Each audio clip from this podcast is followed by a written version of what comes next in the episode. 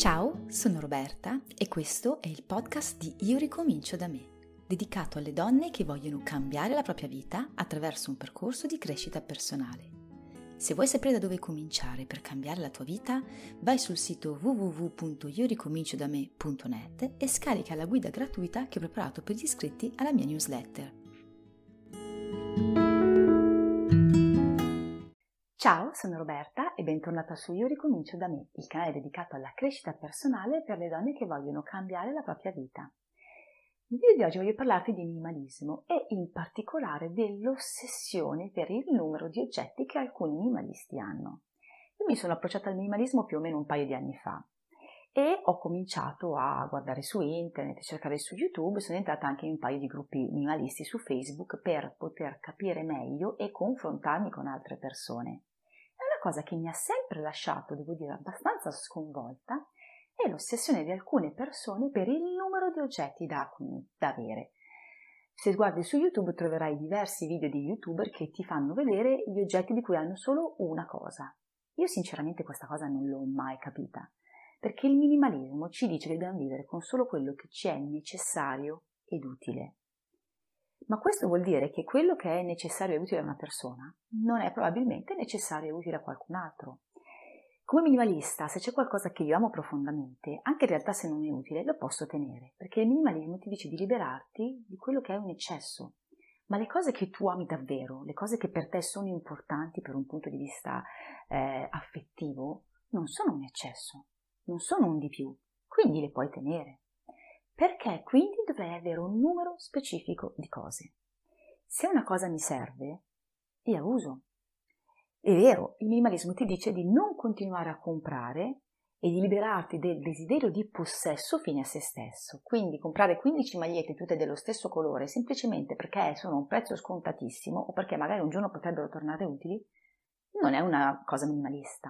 Al contrario, se tu come minimalista hai un unico colore che ti piace e quindi avere 7, 8, 10 magliette è la soluzione migliore per gestire l'armadio compatibilmente con il tuo modo di vivere e con le volte in cui puoi fare la lavatrice, questa non è assolutamente una cosa nominalista, anzi, perché tu hai trovato la tua soluzione. Il minimalismo infatti non ci dice che dobbiamo avere un numero preciso di cose o un numero determinato di cose, ma solo quelle che per noi sono utili ed importanti. Ho sentito persone discutere su quante padelle avere in casa o su quanti piatti avere in casa. Vero, se tu non inviti mai nessuno e siete in tre in casa e avete quattro servizi di piatti, probabilmente questa non è una scelta davvero minimalista. Ma se tu sei una persona, per esempio come me, che sei in tre in casa, però hai una famiglia numerosa e quindi ogni tanto, Covid permettendo, inviti parenti o amici a casa, cosa dovrei fare? Avere un piatto ciascuno e poi non avere niente per poter invitare gli amici? Questo non è un atteggiamento da minimalista. Logico, invece di avere 15 servizi di piatti, ne ho due, uno per tutti i giorni e uno per quando vengono persone. Evito per esempio di comprare altri servizi di piatti, anche se ogni tanto quando sono in giro capita di vedere magari qualcosa di molto carino, mi dico non ne ho bisogno e non lo compro. Ma non elimino tutto quello che ho. Non ho un elastico per i capelli, ne ho più di uno, perché a volte magari mi serve uno a lavoro e uno a casa e può capitare che non trovo quello che ho e quindi lo tengo. Faccio anche per esempio delle scorte ogni tanto di alcuni prodotti. I detergenti per pulire il bagno, io ho l'abitudine di comprarli quando sono in offerta, ne compro quindi 3 o 4 in modo che mi durino fino all'offerta successiva. So che se l'offerta successiva non li ho ancora utilizzati per NX motivi, allora li tengo ed evito di comprarli, ma non mi pongo mai il problema del ne ho uno, quindi non posso averne un altro, perché non è questo quello che ci dice il minimalismo. Dobbiamo pensare poi che le persone sono tutte diverse. Io per esempio ho due automobili, quella di famiglia e un'automobile molto vecchia ma che funziona e che mi permette di andare a lavoro tutti i giorni perché comunque vivendo in un paesino ho bisogno di avere un mezzo che eh, mi permetta di spostarmi senza dover fare affidamento ai mezzi pubblici che sono pessimi. Logico, magari come minimalista dovrei averne una sola, le mie necessità sono diverse. Prendiamo una persona che vuole essere minimalista ma lavora in ambito della moda o semplicemente magari in un ambiente dove il suo aspetto fisico è molto importante. È chiaro che quella persona dovrà avere più vestiti, scarpe, accessori di quanti ne ho io, perché per il suo modo di vivere, per il lavoro che fa, per quelle che sono le sue passioni, deve averne di più. ma se ne ha un numero sufficiente e se quello che ha lo mette sempre, questo non vuol dire che non è minimalista, perché il minimalismo è un percorso di crescita e come tale è diverso per ciascuno di noi e ognuno lo deve inglobare e farlo diventare parte della propria vita e della propria esperienza, che non è uguale a quella degli altri. Il punto focale del minimalismo è ridurre l'eccesso, ma non vuol dire non avere niente, non vuol dire che non si possono più appendere quadri, non vuol dire che non si può più avere qualche souvenir.